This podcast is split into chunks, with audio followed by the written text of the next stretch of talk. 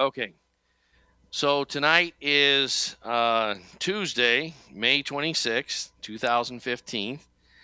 And uh, of course, we had lots of thunderstorms today and fun activity, including a uh, the fire department had to come out to the church because the uh, there was a branch that fell down and was on the power line smoking. And um, so in any case, uh, with the power out and the computers weren't working temporarily and so forth, we didn't get a lot of things done. So I may be a little disheveled tonight, but for those who are listening later on the podcast and or or by CD, what we're trying to do this summer is basically uh, uh, teach on how to make disciples.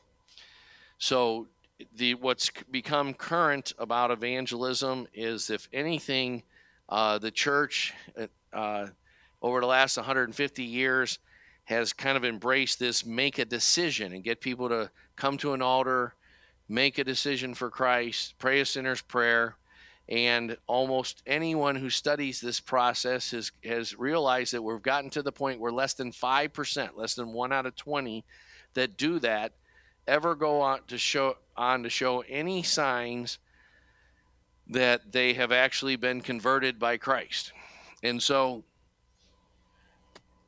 and uh, we, in fact, taught this past Sunday on a tool we use along that line called Five Vital Signs of Life. So, what we are trying to do is basically rethink things so that we can move from a decision making model of evangelism to a discipleship making model of evangelism. Jesus told us to go and make disciples. That's the Great Commission. All authority in heaven and earth, Matthew 28, 18 through 20, all authority in heaven and earth has been given to me. And uh, go therefore, as a result of the authority, when you've met the authority of Christ yourself, you, you go therefore into all the world to make disciples and and then he doesn't leave you with no definition of what he means. A disciple is someone that you teach to observe, that is, obey, follow, do all that Jesus has taught us. That is, all the Word of God, all the Scriptures in every way, in every area. The Bible is very clear in 1 Samuel 15 and 1 Samuel 13 that incomplete obedience is disobedience. And so, what we have degenerated to in our contemporary Christianity is this kind of idea that I can have Jesus as my Savior on my terms, and I can pick and choose what parts of the Christian life I want to obey and follow, in what ways I want to uh, make Jesus Lord. And I'm certainly not going to concede that he should be Lord of all or in any way, shape, or form. Very, very few Christians have it in their heart to want to actually follow Jesus in every way. Um, that's just not in the heart of most churchgoers today. So, with that in mind, um, if you're listening on podcasts, I would probably, if you're new to Grace Christian Fellowship and some of our ideas, I would probably redirect you back to listening to the Sunday worship services that is usually done by John Weiss and uh, and or the Sunday school done by Greg Weiss. Um, before you get into these things, partly because these might be a little frustrating because I'm not necessarily trying to be as concise and well prepared and, and, and succinct and clear as, as we would be on Sundays. Um, you know, we're, and we're not keeping them short and sweet like 40 minutes. We're talking on the average Tuesday and Thursday night in these training sessions, more like 80 minutes, and covering a lot of ground. And sometimes, like tonight, because of all the discombobulation with the storms, I'm going to basically touch on three or four different subjects tonight. So, with that, let's start in 1 Thessalonians chapter 2. 1 Thessalonians chapter 2, uh, hopefully a verse that you've given some thought to already. Um, we're going to read verse 13 and 14. And Paul, when Paul says, and for this reason, uh, by the way, in, uh, I love First Thessalonians 1 and 2. I think uh, those uh, two chapters contain a lot of the things we're talking about. Um, and uh, so Uh, in fact, let's along that lines, let's jump up, kind of a non segue, but let's jump up to verse eight of chapter two for a minute. I love this. Um, in fact, let's start in verse five. But Paul is t- Paul is recounting to the church in Thessalonica, Thessalonica, uh, in in First and Second Thessalonians. He is recounting um, many of the principles he used and many of the ways they conducted themselves and many of the things that happened as he shared the gospel with them, proclaimed the kingdom of Jesus Christ, uh, made uh, formed disciples, and formed a church. And so he's telling he tells us in the first two chapters of First Thessalonians a number of principles. So this would be uh, an assignment for you guys.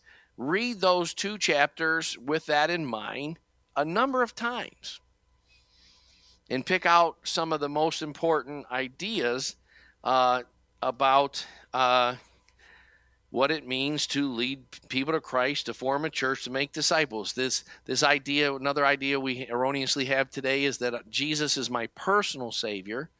Uh, the most common phrase in, in so-called Bible-believing Christianity, but the problem is that word, that phrase "personal Savior" is not in the Bible even once, and uh, and you were in the in biblical times you were always uh, you, rec- you received the Lord Jesus Christ. You repented of, of being in the kingdom of darkness. You were delivered from self determination and being your own God. In and you you know you had to make him Lord because what he's saving you from is being your own Lord, and he saved you into a way of life among a body of people called the church. So. Um, you know, there's all these ways in which we uh, have kind of twisted everything so that it's far less than God intended it to say. But I like, uh, we'll start in verse 5 of chapter 2 just for this tonight's purposes. And he says, For we never came with flattering speech, as you know, nor with a pretext for greed. God is a witness. Now, if you look at, and you analyze the message of most mega church uh, movements, there's a lot of flattering speech. You're about to have a great breakthrough, and, and it's almost as if God is your genie. He's your personal butler. you know, the Psalms say he's a buckler, and uh, they've changed it into he's a butler. um, you know, we never came with flattering speech or with a pretext for greed.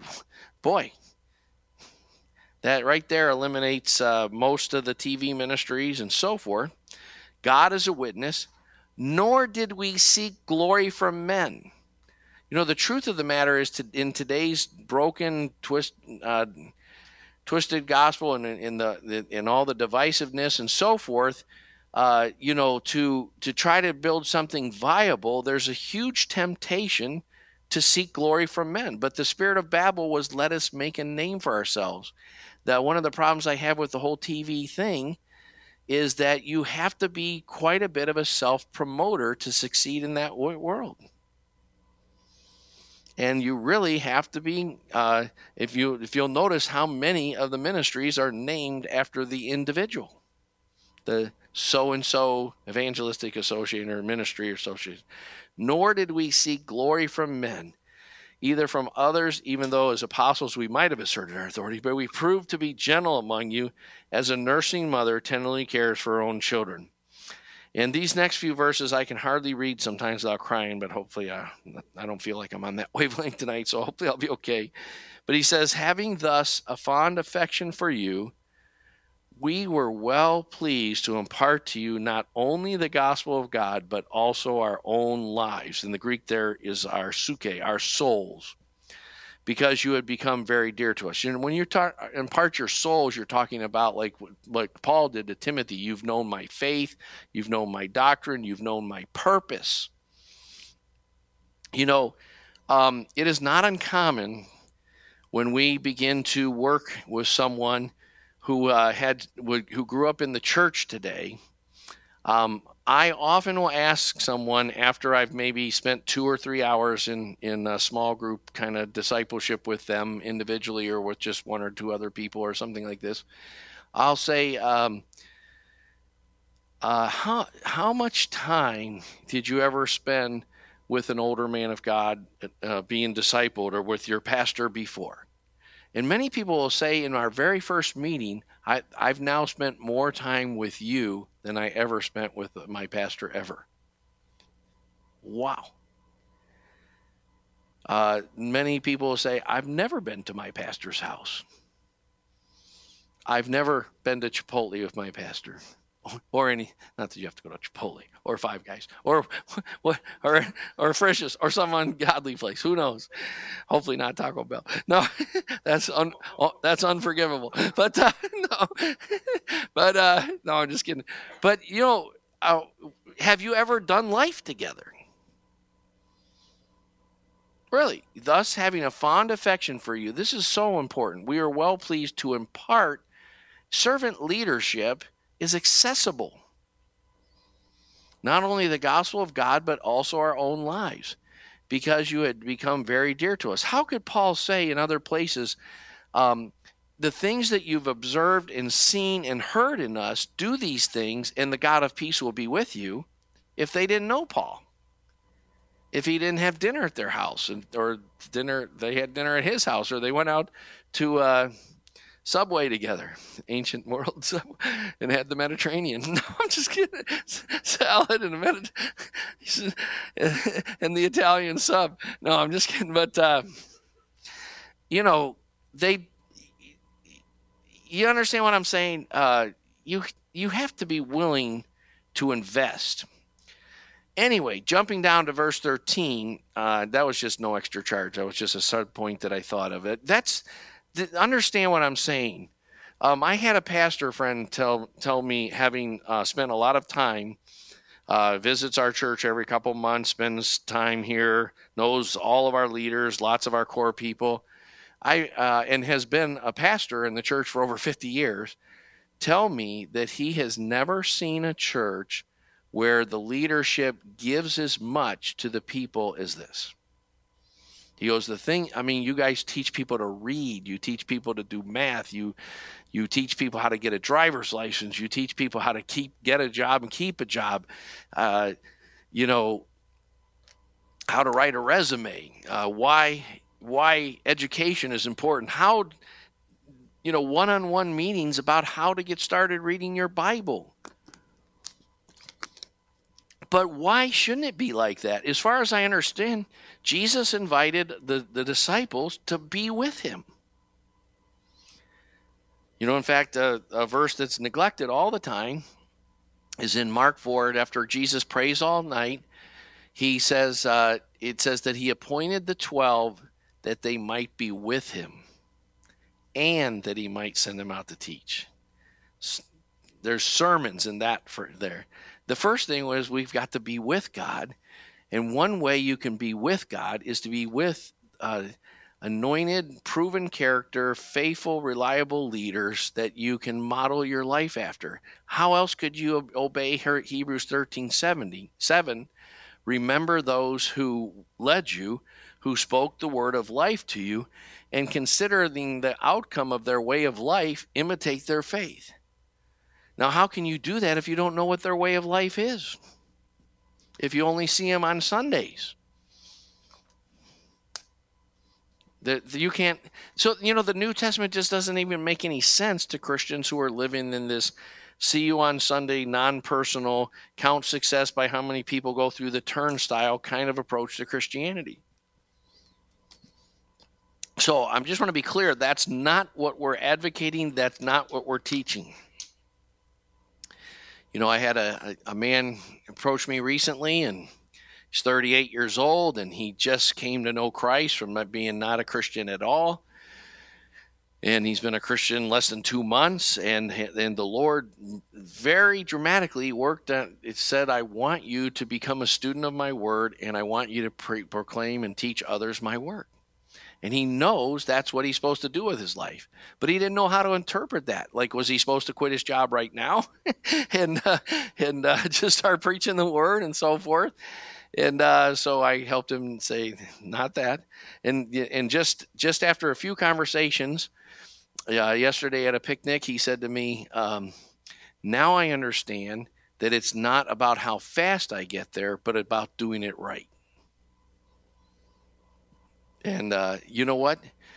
Paul was called by Jesus to be the apostle to the Gentiles. If you read Acts 9 plus the uh, the the other accounts of Paul's testimony when he's before Felix and Agrippa and in Galatians 1 and 2, it's very clear that Paul knew his calling to be the apostle of the Gentiles from his first encounter with Christ.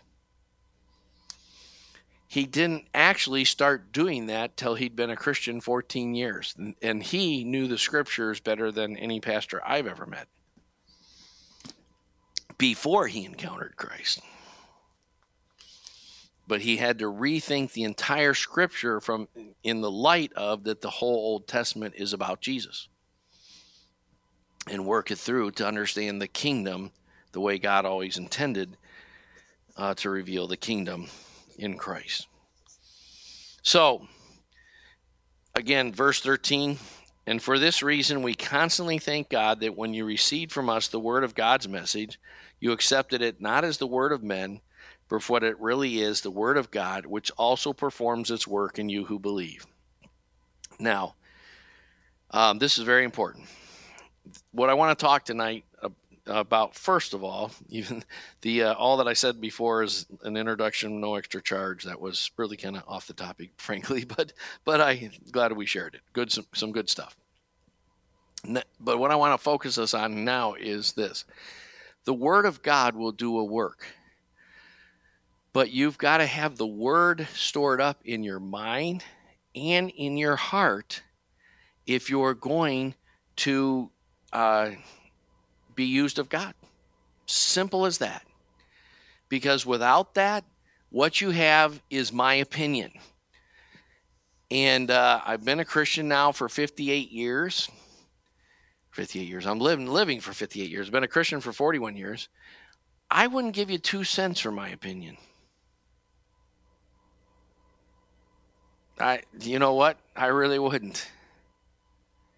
What we, you know, like Paul talks to Timothy about reminding him of his ways which are in Christ. He says, "Be an imitator of me" in 1 Corinthians 11, but he one, but he doesn't stop there. He says, "Be an imitator of me as I am of Christ." I wouldn't want you to imitate me, except in the in, as so much as I'm imitating Christ, right? and you can't um, they're not their life isn't going to be changed by your word. So paul rightfully says you know they saw a human being. I don't know if paul was short you know possibly because of his name saul uh, you know be, because of his pharisee background. Maybe he was shaved on his top of his head, or maybe he was bald, maybe he had a big nose, maybe he was handsome, maybe he wasn't handsome.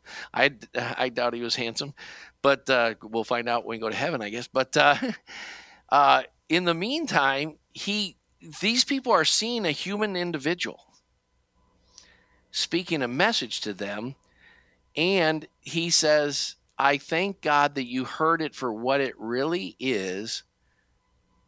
Let's, let's analyze this verse a lot here tonight. Uh, for what it really is, the word of God and not of men. Now, we need to really know Scripture thoroughly for it to be the Word of God and not of men. That's why we deal with a lot of what we would call hermeneutical principles and presuppositions and ways of interpreting Scripture that came about in modern times that are different than the principles that the ancient church used and that the reformers tried to get back to. Because what we don't need is is a uh, approach to God's word that reduces God's word to less than God intended it to mean. So all that's important, but uh, what I'm going to be advocating tonight is uh, uh, is that if many of us have started this process, but I would really encourage you to get a, a, a plan and a program to memorize dozens upon dozens to even hundreds of scriptures. You because the word of God does the work. Like Paul again he said, I thank God that you received it for what it really is, the word of God and not of men, which does a work or performs, which works in those who believe. Now, who is the, who who is the one who's going to believe? Let's make sure we understand theology correctly here. Okay? There's none who seeks for God, Romans 3. No, not one. Together they've turned aside. Together they've become useless. Right? Is that correct? And uh, they, they Romans 1, they suppress the truth of God in unrighteousness. So, what do we know? We know that Jesus, Hebrews 12, is the author and the perfecter of faith. No one has faith in themselves. Well, lots of people have faith in themselves, but that's misguided faith. No, no one in and of themselves has faith in Christ. So Jesus makes it clear no one can come unless the Father draws him, right? And uh, so, um, John 15, 16, you didn't choose me, but I chose, chose, choice. That's easy for me to say. You didn't choose me, but I chose you and appointed you to bear fruit and that your fruit should remain, right? Romans 8, uh, 29 and 30. Um, for whom God foreknew, he also predestined to be conformed to the image of his Son. And those whom he called, uh, pre- predestined, and, and cho- those who he chose, um, he also called, and those who he called, he also justified, and those he justified, he also glorified. God is the initiator of faith. Romans 10. Faith comes from hearing, and hearing by the word of Christ.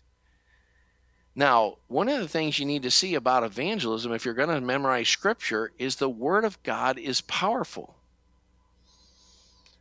If anybody knows uh, the uh, the um, Baroque composer Vivaldi, who was a priest, he uh, wrote a great choral piece called Gloria, and uh, it has a piece in it that goes, "Is not His word like a fire?" You've heard it. it sounds like and like a hammer that breaketh the rock, that breaketh the rock into pieces. Well, of course, this would be better if I actually could sing, but uh, it's power. The Word of God is powerful. It's our hammer that breaks rocks.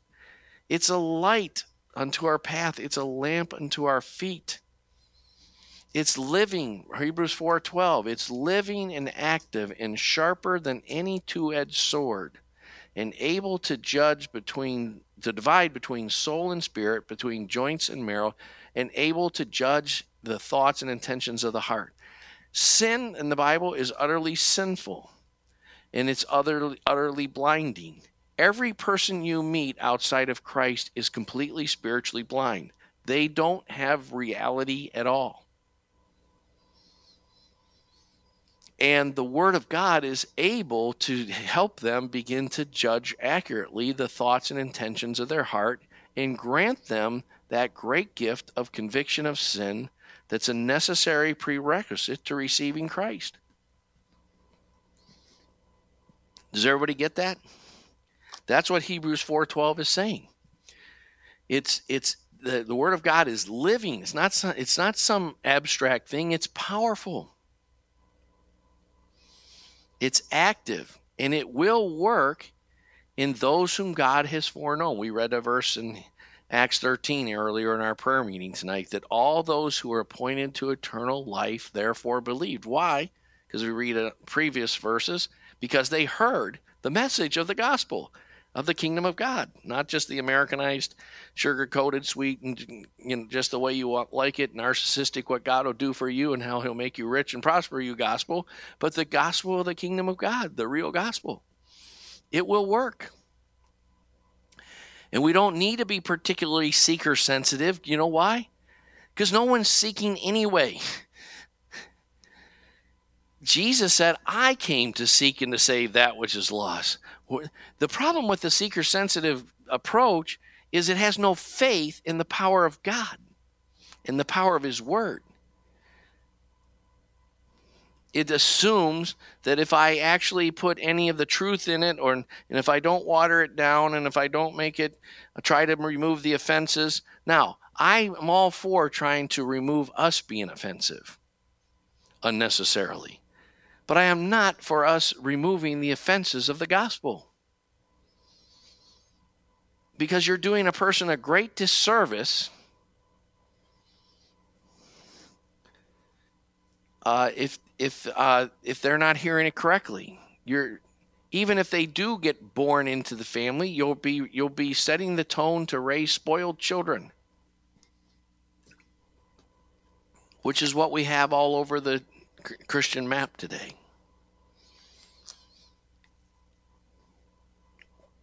So I guess that my first point is um, hopefully I got this back is you know we're uh, today uh, Deanna took a bunch of the scriptures I had in a list and she cut and pasted them out of both the New American Standard and the English Standard Version.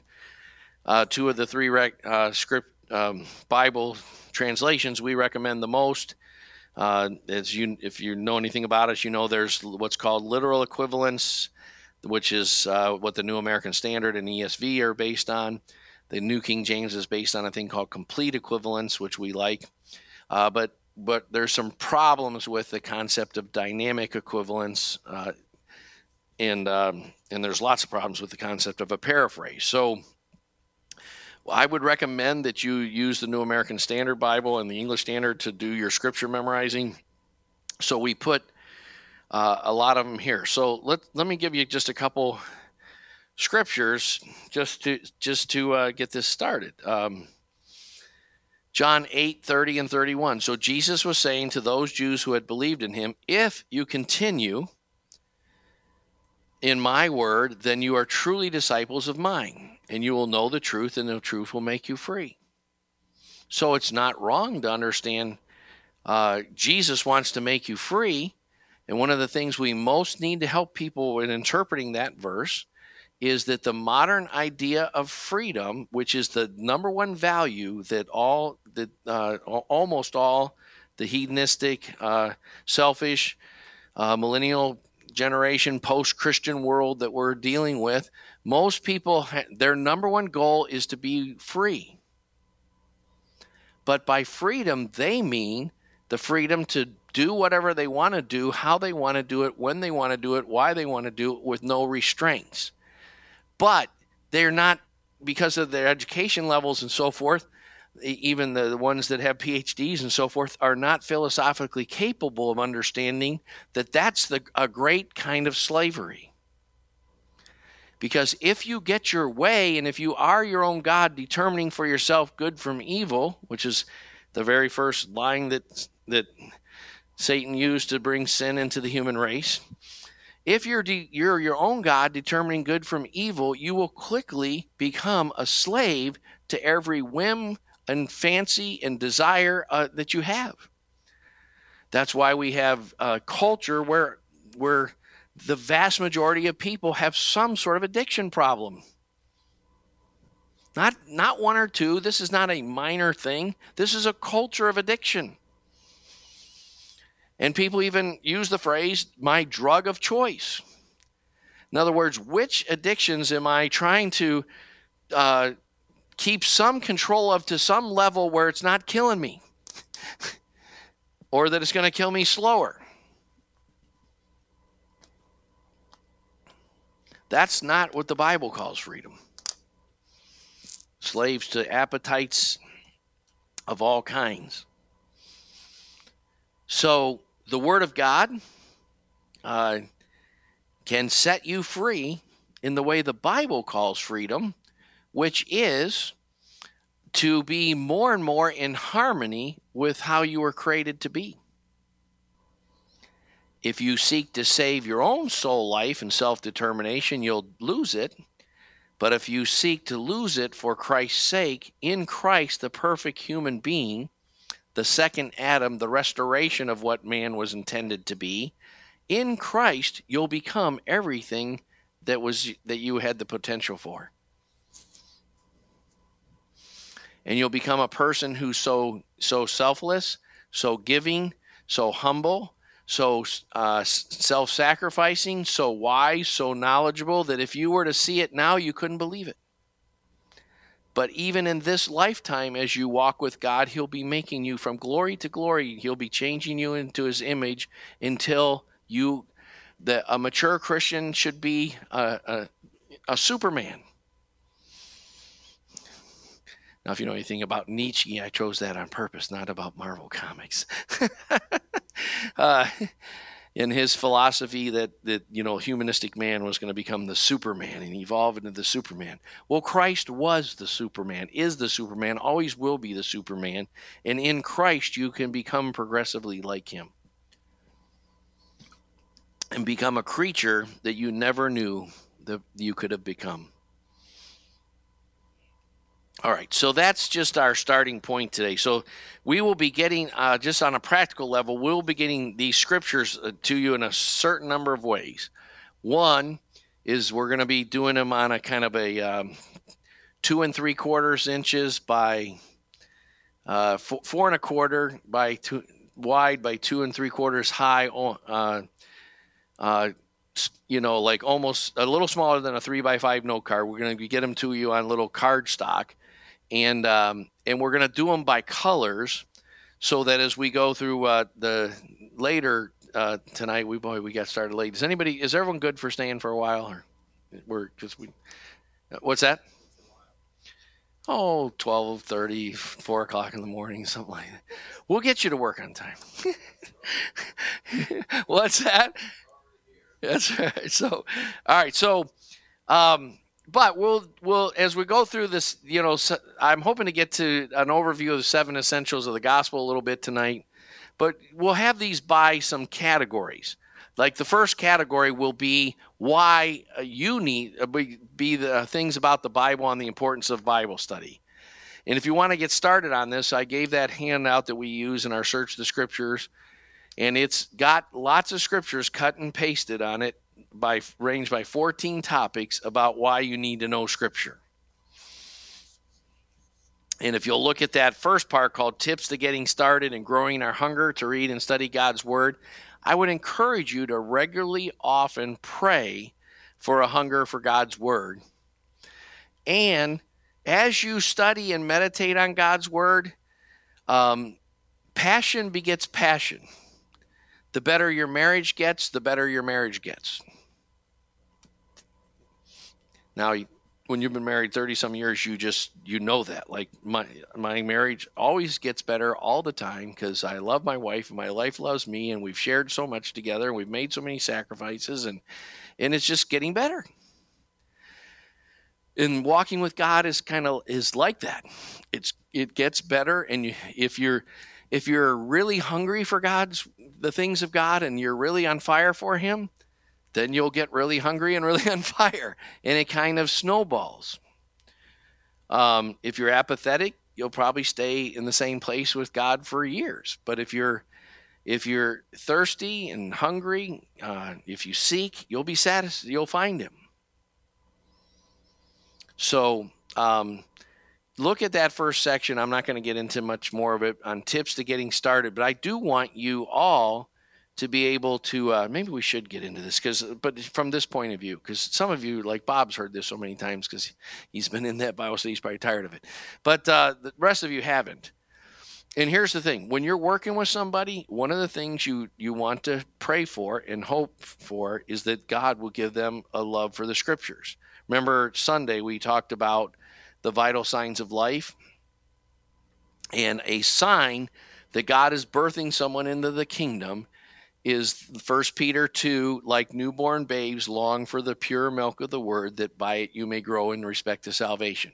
One of the reasons I knew God was working with John Bradbury as deeply as he was was because John Bradbury, the first time he came to church, he uh, very was. You know, this is always a good sign. He was ruthlessly honest with me. He said, "Hey, you know my, uh, my you know, I went to church a couple times when I growing up, but didn't seem that like it was much. I'm pretty sure I'm an atheist. I don't know if there's a God. Uh, so, and uh, not really sure I really want to come to a church because I'm afraid I'll be judged and so forth. So I put his mind at ease about uh, the fact of why we would accept you, where who you are, why you are acceptance as you are, empowerment to grow. You know, and as our slogan, one of our slogans and um, And uh, then I also told him a little bit about our approach to grace and about how bad my background was. And I you know, said another one of our slogans is at Grace Christian Fellowship, we put the fun back in dysfunctional. But uh, no, but and uh, yeah, but uh, so uh, you know, and he, you know, I his mind was at ease, and he said, "Sure, I, I'll look into this." And I gave him a book called More Than a Carpenter by Josh McDowell to read, and it's maybe not the best book and uh, apologetics wise it's what's called evidential apologetics some people would say i should have started them off more with presuppositional apologetics whatever it was but you know it was a good sign to me he read it by the time we got together for breakfast the following thursday four days later and he said, you know what? I never considered the fact that there might actually be real evidences for the fact that there's a God and perhaps Christianity had us a bunch of evidence behind it and so forth. He wasn't convinced yet, but he was convinced enough to start reading his Bible and start having Bible studies. So, and then it was because from the very beginning he started reading a lot of scripture. Over time, the Word of God did the work in him. So we need to all hear that. Like, if there's anything you know about how to make disciples, it's the Word of God will do the work when God, Jesus, the author and perfecter of their faith, is uniting it with faith.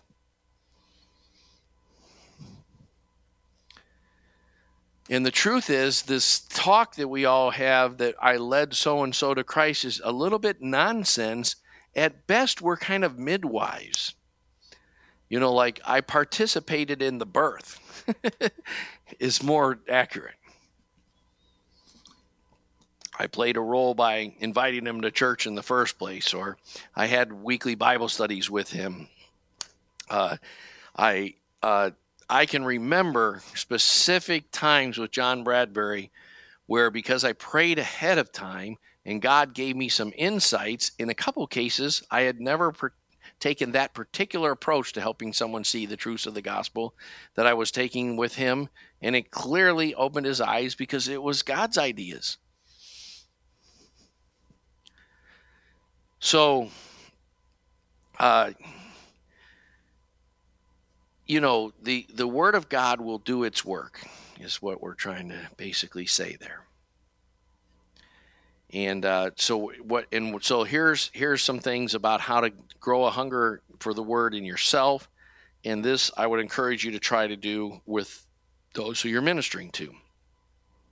Um, one is you got to think about the fact that um, without goals, and I'm on 1A, by the way, of the Bible on the importance of Bible study. If you, without goals, you pretty much accomplish anything. If there's anything that's characteristic of, to, uh, you know, they they talk a lot about, especially how young men are still playing video games and not progressing vocationally. Like 60% of college students are women, and and there's we have this huge problem with uh, with the male gender not growing up in our culture and and thinking that being a grown up means that they, you know, I, I always see these gray haired guys driving little sports cars, and I'm like, they you know, you can tell like their idea of uh, being a grown up is to have enough money to have more expensive toys than they had when they were a little child, and they're still pretty much childish in their approach to life and selfish and and because uh, frankly, if, and I I'll, I'll stand. I might want to be legalistic or something, but the truth of the matter is, uh, why don't they have a soccer van and co- help some inner city kids or and what you know what I'm saying? What, what can can you imagine being past high school and you still care about being cool? you know, I mean, really? have mercy on us. Uh, what? So, um, the first thing is most most people don't have goals nowadays. And in fact, you know that we focus a lot on inner city ministry. And one of the parts of the culture of poverty is you have no long term thinking that's goal oriented. Whatever money you get, you spend it right away. You don't have long term financial goals of savings, investment, and capitalizing a business. Right? Um, you don't have you don't have scripture study goals. You don't have goals about your health and your longevity. You don't have goals about your diet and nutrition. You don't have goals for your marriage. You don't have goals for your kids. You don't just don't have goals. That's become more and more our culture, and people are just getting through each day. They're alive, but they're not really living and they're just meandering through life. And there's an old saying: the path of least resistance makes both rivers and people crooked. They're just they're becoming crooked in their character, and, and more and more enslaved to various appetites and so forth. Partly because they don't have any framework, they don't have any goals. And of course, the goal is to know the God who created you. And the goal is to have him change you, which you're unable to do yourself, to be like him. And it's okay to talk with someone you're just sharing the gospel with about that that way. And you can't become like him in at all. The Christian life isn't difficult, it's impossible and uh, and that's what the whole point of the Christian life is: is you you don't save yourself; He rescues you, and He changes you, and He empowers you. And uh, but you can posture yourself towards towards growing in Him. And one of the first things you need to do is have goals about reading the Bible, because as the as not you know, the church doesn't emphasize this today, but it did for the first eight or so centuries. Jesus Christ is called the Word of God in John chapter 1 and in Revelation and, and other places, right? And that Word is the living Word. The Bible is the written Word and the entire Bible was written so that we might find the living word in the pages of the written word. Old Testament and New Testament is all about Jesus, as these scriptures in Roman numeral 2 1 uh, would get you started. The first subject of the 14 subjects we have about Scripture is that if you seek, if you, if the Scripture is about Jesus, you'll seek Him, you'll find Him, you'll know Him if you know your Bible. So the first thing you want to do is ask, is give them a goal. Now, here's an important thing goal setting uh, has to be age appropriate, education appropriate, and motivational appropriate. We have a lot of people in our culture who are very passive. We have a lot of people who are in college who read at what used to be considered a grade school level. We have a lot of people who've never, uh, maybe you can maybe you can tell Sometimes you can tell by how flabby they are. Whatever reason you can tell sometimes that they've never really achieved anything or accomplished much of anything. One of the reasons we want to start a Christian scout troop someday is because getting merit badges is basically saying, I accomplished this little thing. And, and then hopefully you can build on that. Get a bunch of them in a row over several years. So uh, don't set the goals too high when you're working with someone. My personally, I believe you should just encourage them to start in Matthew one and read at least one chapter of scripture each day. But uh, and it becomes a sign, like the ones that I've worked with who are still in Matthew chapter eight after six months they just usually don't go anywhere. We had a, a young man from Wright State that was like that today, this year. He, we started him off at the beginning of the fall, and he said, "I I grew up Christian, but I've never experienced the presence of God, and I would like to know God, and so forth." And we gave him Matthew to read, and uh, he never even got through the in the whole school year. He never got through even half of the book of Matthew.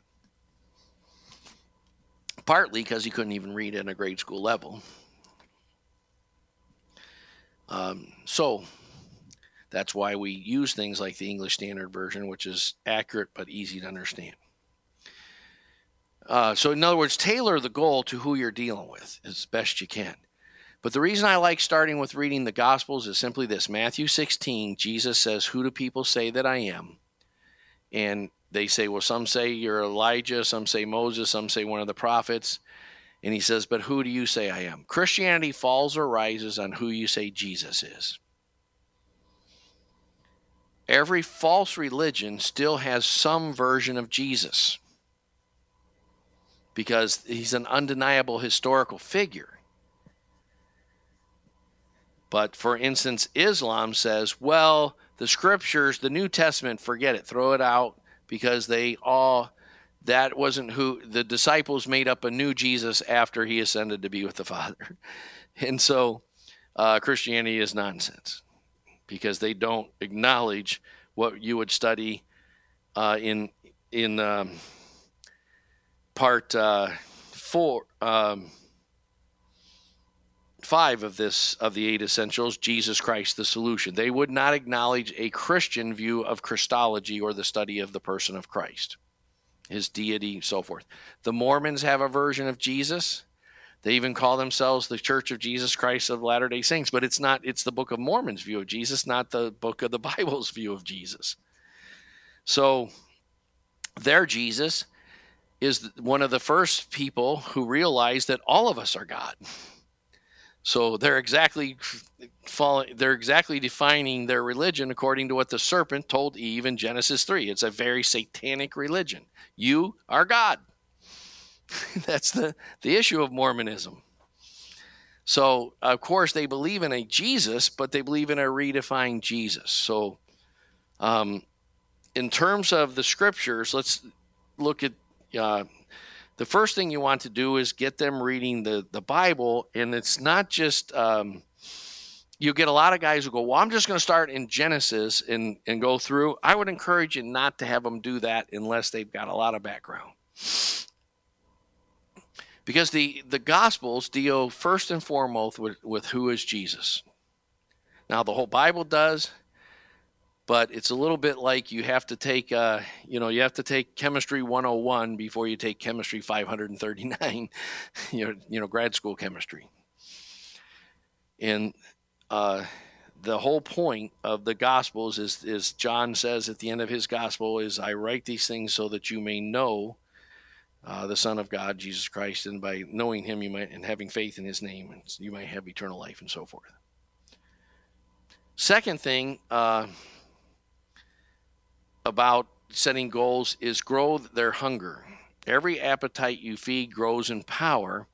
So when you uh, when you can have an ongoing weekly Bible study with them try to get them on our turf, so to speak, for Rock Campus Fellowship Bible Studies and or Grace Christian Fellowship Bible Studies, and um, but give them a little bit to eat spiritually all the time, and pray constantly. Help me give them the right scriptures with the right explanation that will start to open their eyes. So I kind of wanted, I'm doing potpourri tonight, but I wanted to cover that.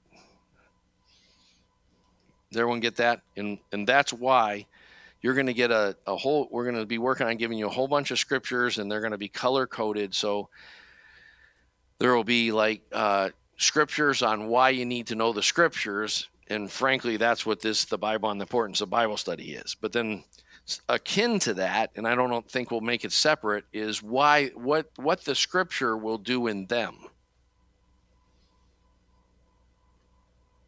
And if you get those ideas put together in your head, you'll you'll be motivated to memorize scripture. Because the word of God will do a work in those who God is giving faith to. And as he told Paul at one point, he said, I want you to stay in the city and continue to proclaim my kingdom because I have many people in the city. Guess what? God is bringing people to Wright State that he intends us to share the gospel with. And there's many of them. All right, good there. Um, if you all right, so let's go over to the outline called Eight Essentials of the Biblical Christian Gospel. Um, I may reteach on this this coming Sunday, but if you noticed, uh, we did uh, a couple Sundays ago. We did Roman numeral one there on your notes. This past Sunday, we did both. I did both messages because John was out of town, and we did a lot of Roman numeral two on the two Sundays. So if you don't, if you, um, I I just uh, would encourage you. You need to have the five vital signs of life memorized and not just in some way like you can regurgitate them on a test, but you, they need to be a, uh, something that you use as you befriend uh, someone who is coming to Rock Campus Fellowship and or Grace Christian Fellowship to kind of analyze what's God doing in their life. You can't pray for them effectively without knowing the five vital signs of life. By the way, in uh, when you get those of you who are taking the theology class, which apparently is everybody in this room, uh, uh, those of you who are taking the theology class with Ray Nethery, um, when you get to the section, I think is the sixth section or seventh section uh, in the in the class about the doctrines of salvation, and the fancy word is soteriology and you go through the effectual calling of the gospel and then regeneration and conversion and all these kind of things. Um, oh yeah, and in the uh, the chapter on conversion, first of all, Wayne Grudem has a very good section on why he argues that for not using the word believe or faith, because we've made it an intellectually abstract idea in our culture that has nothing to do with the reality of what you really believe or because what you really believe was is demonstrated by what you practice. That's what james the epistle of james tells us. You show me your faith uh, without works and i'll show you my faith by my works you know? And so uh, how you live is an outworking of what you really believe that's lots of scriptures I could throw at that, like Hebrews 13 7, James 2, whatever. Um, the whole section of James 2 is about that. Um, losing my train of thought here. So in and so he has this whole argument for why we should call it trust because if you cling to, follow, obey, be, make, become a disciple of, that's what it really means to have faith. But then he has another section in the same uh, chapter that's that's excellent uh, about true and false conversion. Jesus dealt with true and false conversion in the parables of the tares and so forth. Uh, Paul has the 2 Corinthians 13 5 that we use Sunday. Test yourselves to see if you're in the faith. Uh, or do you not know that Christ is in you unless you indeed fail the test? So he's basic. The, we know how to read the reverse negative. That means there are people who think there are Christians that that maybe go to the church that that aren't Christians. So interestingly, Wayne Grudem has, uh, a, in terms of how to know a true convert from a false convert, he actually has uh, a, a, two uh, signs that happen internally that only the person would be able to observe as to whether they're truly conversion converted. And he has five outward signs that you could observe from their life. I call them empirical because you know empiricism is a scientific word for how what you can observe and his five empirical signs are exactly uh, our five vital signs of life 100% overlap now, he wrote that uh, book in the 90s, and our that concept goes back with us till uh, uh, mid 80s, early 80s.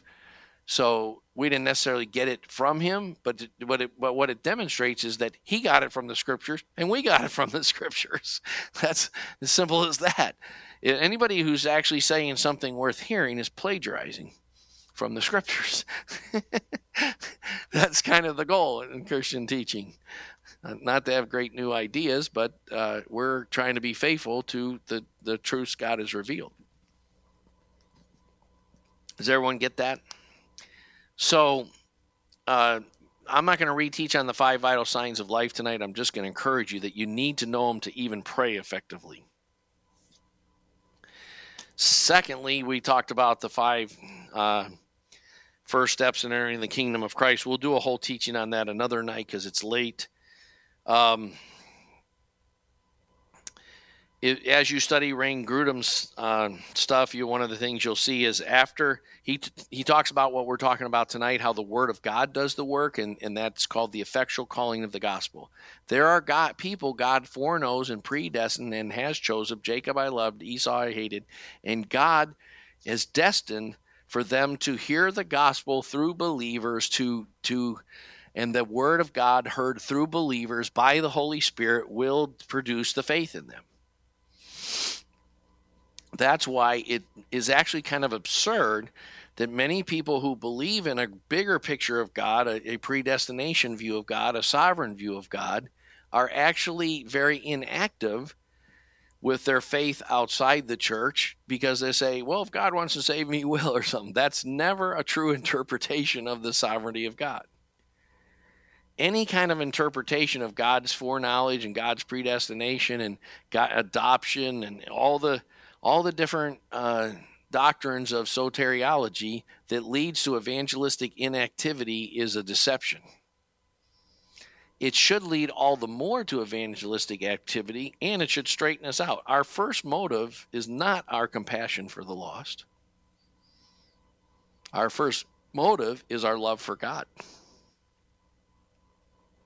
and our, our joy in proclaiming his kingdom and our joy in obeying his great commission. That's very important that you ask God to get that straight in your heart. I'm all for compassion for the lost. I think that's a, that's a good thing, but it's not our first motive. Anybody ever think about that before? I can see Deanna did. I, as soon as I said that, she reacted. Yeah, that's really important. Our the reason we share the gospel is first and foremost because He told us to. And Jesus said in John 15, uh, or John 14, verse 15, and John 14 21 uh, he who has my commandments and keeps them is the one who loves me so you know what guess what if there's some some uh, some worldly person is nasty to you and and shoot you know hates you for being a christian and persecute you or whatever reason and you're so shallow that you can't come to to actually forgive them and and love them and pray for them and like them, uh, you're still supposed to share the gospel with them and love them because he told you to. Now, hopefully, you're not in the same place Jonah was, where he eventually obeyed the Lord and, and proclaimed the kingdom and the repentance to the city of Nineveh, but he didn't. He was hoping they wouldn't receive the message in his heart, right?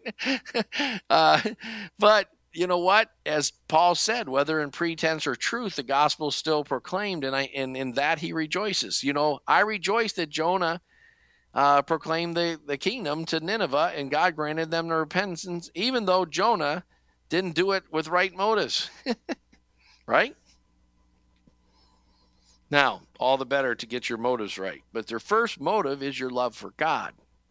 Secondarily, your your compassion for the lost because Jesus, as you partner with him, what like Paul talks about the fellowship of his sufferings, as you want to know Jesus and that's your real motive, you want to know his compassion for the lost.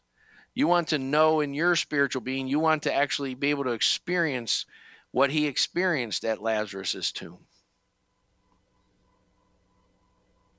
And you want to know why he wept. Anybody ever think much about why Jesus wept? It's a little bit ironic, isn't it? Because didn't he uh, make it clear to his disciples that he purposely stalled two or three days so that God might be glorified? He waited to go till Lazarus died.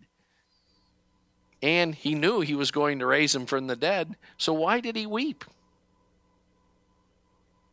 Again, the obvious answer would be the second level of answer of motivation. People would say because um, because he his great friendship with Lazarus and his two sisters Martha and Mary, and he and he um, empathized with and felt in the depth of his spirit. He he was spiritually sensitive and full of compassion. Often says Jesus moved with compassion, did this or that. Uh, so he feels their grief.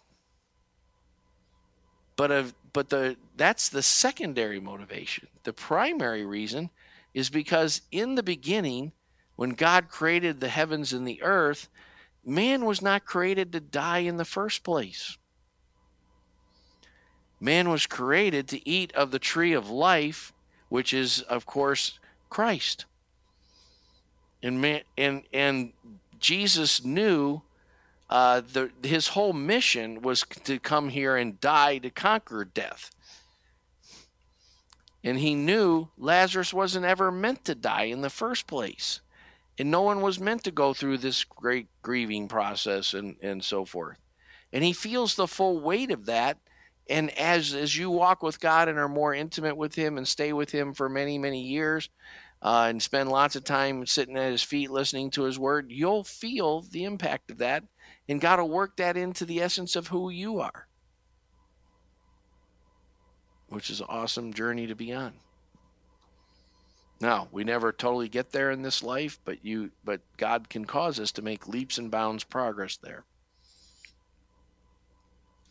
So, does everyone get that?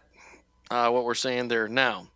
As you study that, um, regeneration and conversion, we'll study those some other night in more detail. You'll be studying them in the systematic theology class.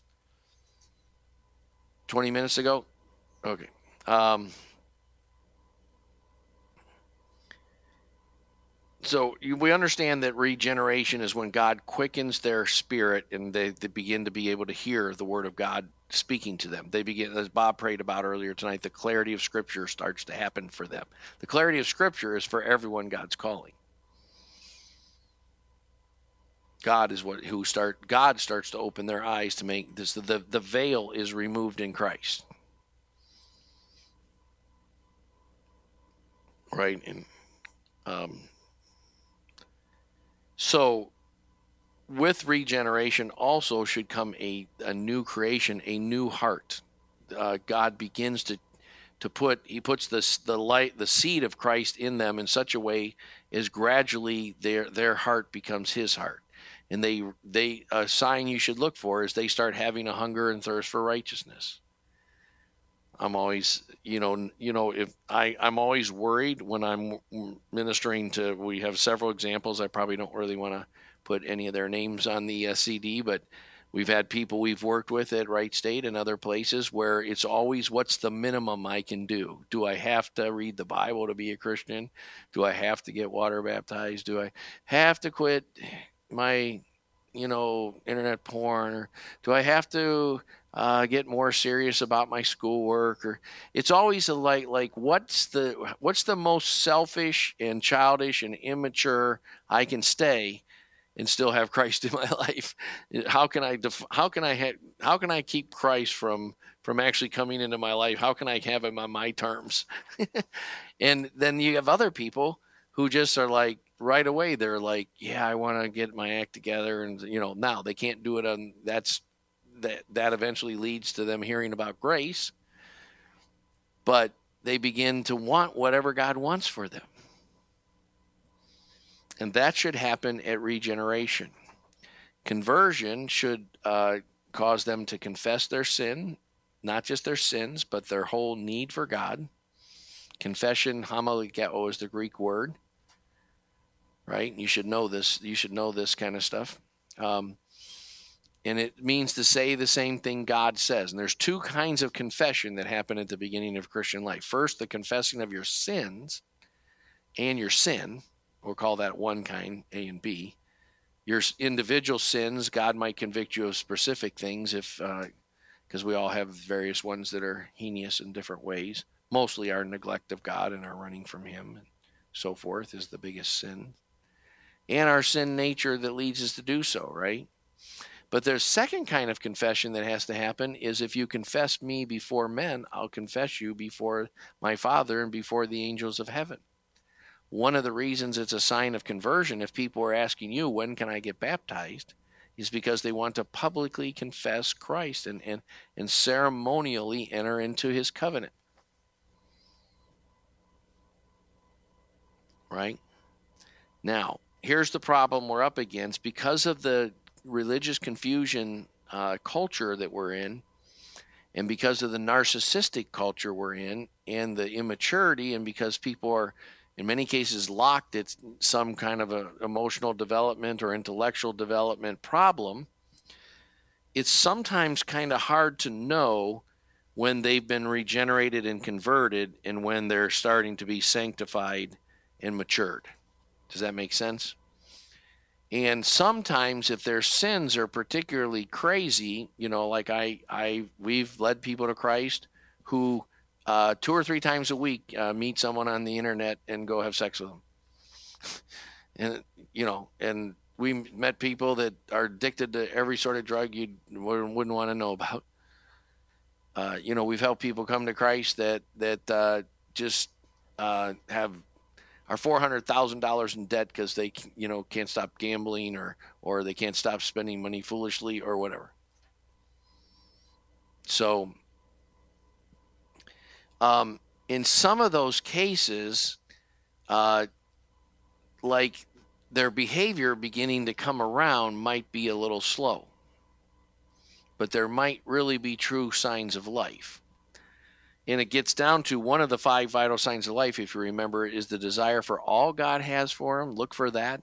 And a desire to change your lifestyle in conformity with Christ. If they're saying things like, I'm really having trouble getting set free from drinking, but I really want to quit drinking, that's a good sign it took me six months of being convicted about my drug use before God set me free from being addicted to drugs. But I was reading the Bible. I started coming to church. I had some experiences with the presence of God.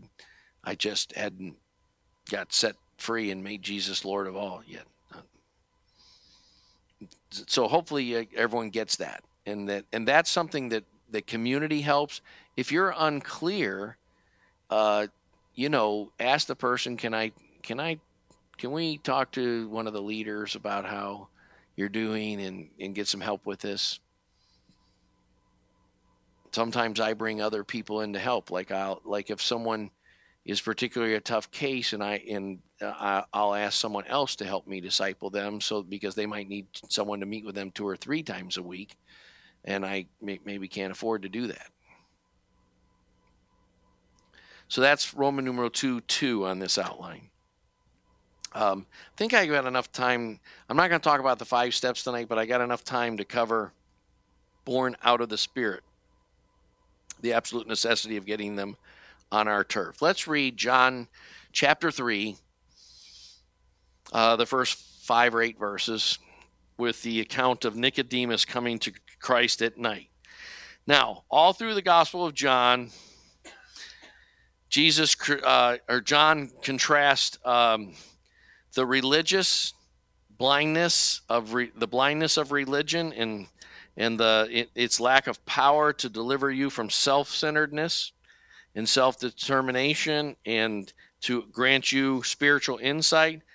And he call and he calls that darkness. So Nicodemus because he's a religious Pharisee and he's blind he comes at night to Jesus. That's symbolically important. Because those you know who want the truth come to the light as he says when he uh, many places through the gospel of john lazarus everything else. And nicodemus uh, a pharisee of the jews he comes to jesus says rabbi you know and he's really just doing flattery.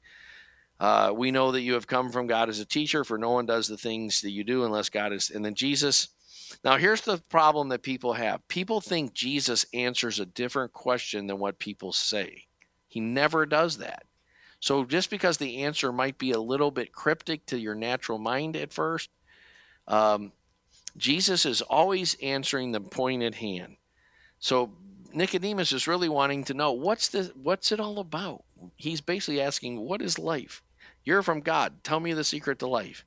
Jesus says, "Truly, truly, I say to you, unless one is born again, he cannot perceive the kingdom of God." You can't see it. Because when you're blind, you think you're free. You think you live in what the Bible calls the domain of darkness, but you don't realize you're blind or deaf, dumb, and stupid spiritually or in, in living in darkness. You don't realize that you're a slave to your will in in in in the uh, your your your addictions, your passions, your uh, your control freak problem or your your alcohol problem or or what your lust problem or or any combinations thereof you can't see till you're born again that there that you're actually under the domain of darkness and you need to be set free to be under the domain of Christ, to become the person you were always intended to be. It's more than forgiveness, it's reconciliation, it's adoption. And when you become a part of a family, you grow up to be like the family members. If most people are a lot like their parents.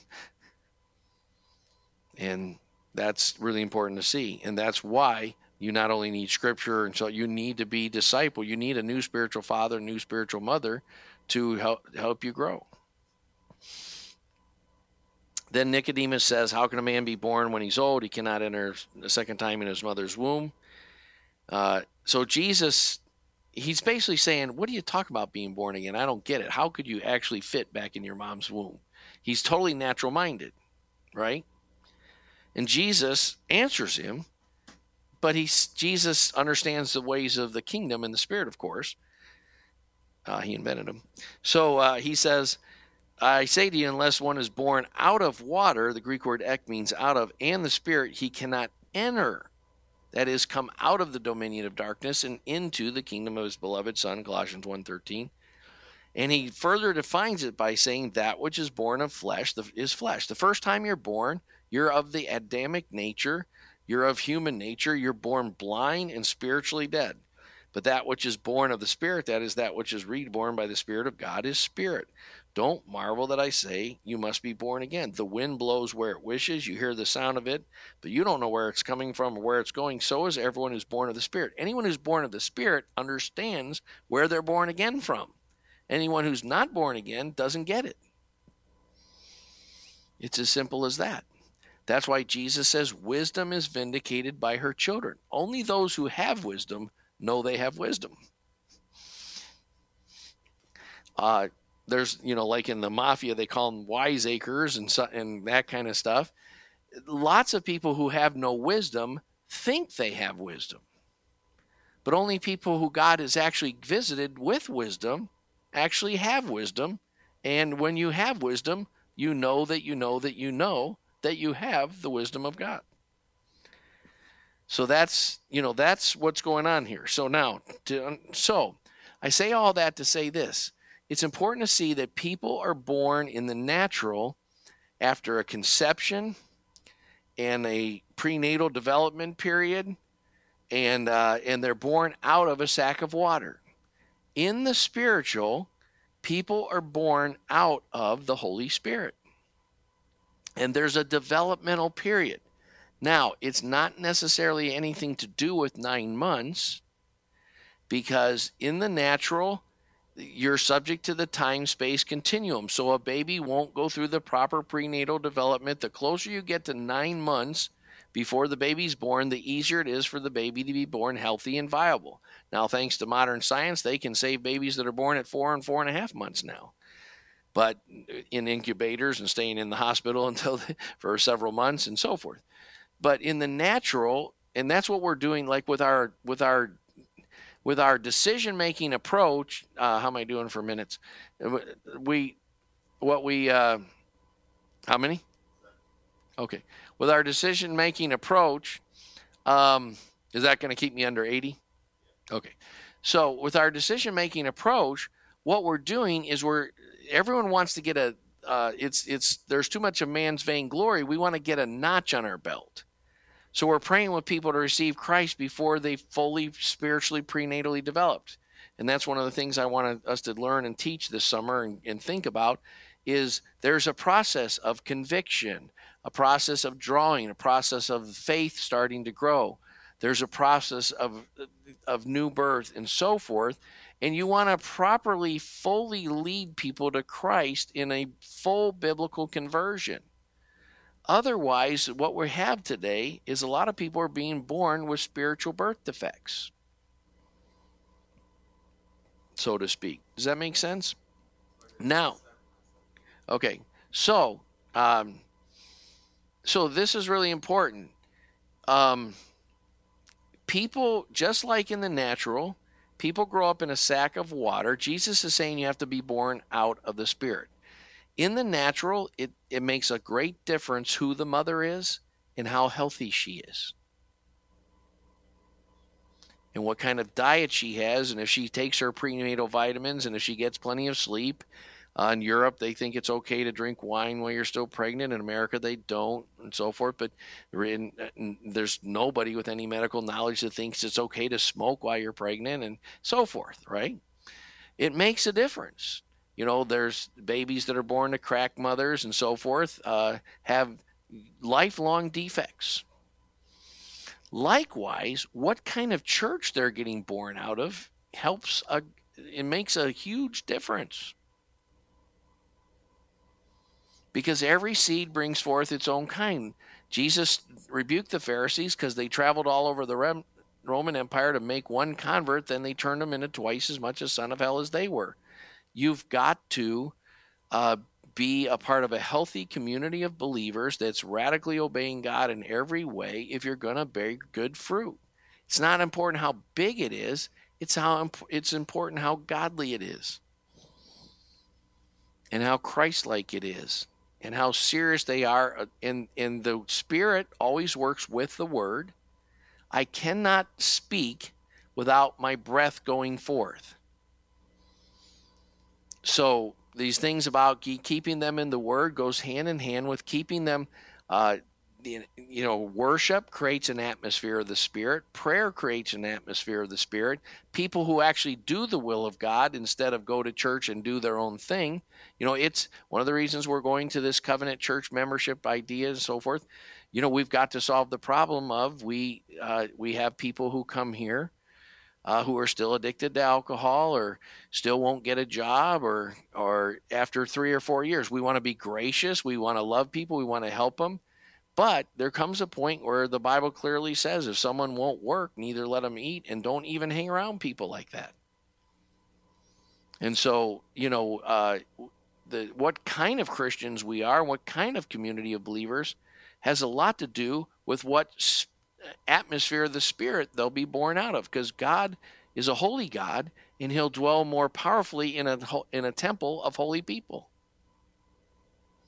So let's uh, end with that tonight. Uh, this born out of the Spirit, we know we passed out of death into life because we love their brethren. He who does not love abides in death. So one of the things you want to do is is don't look for this quick reaping mentality.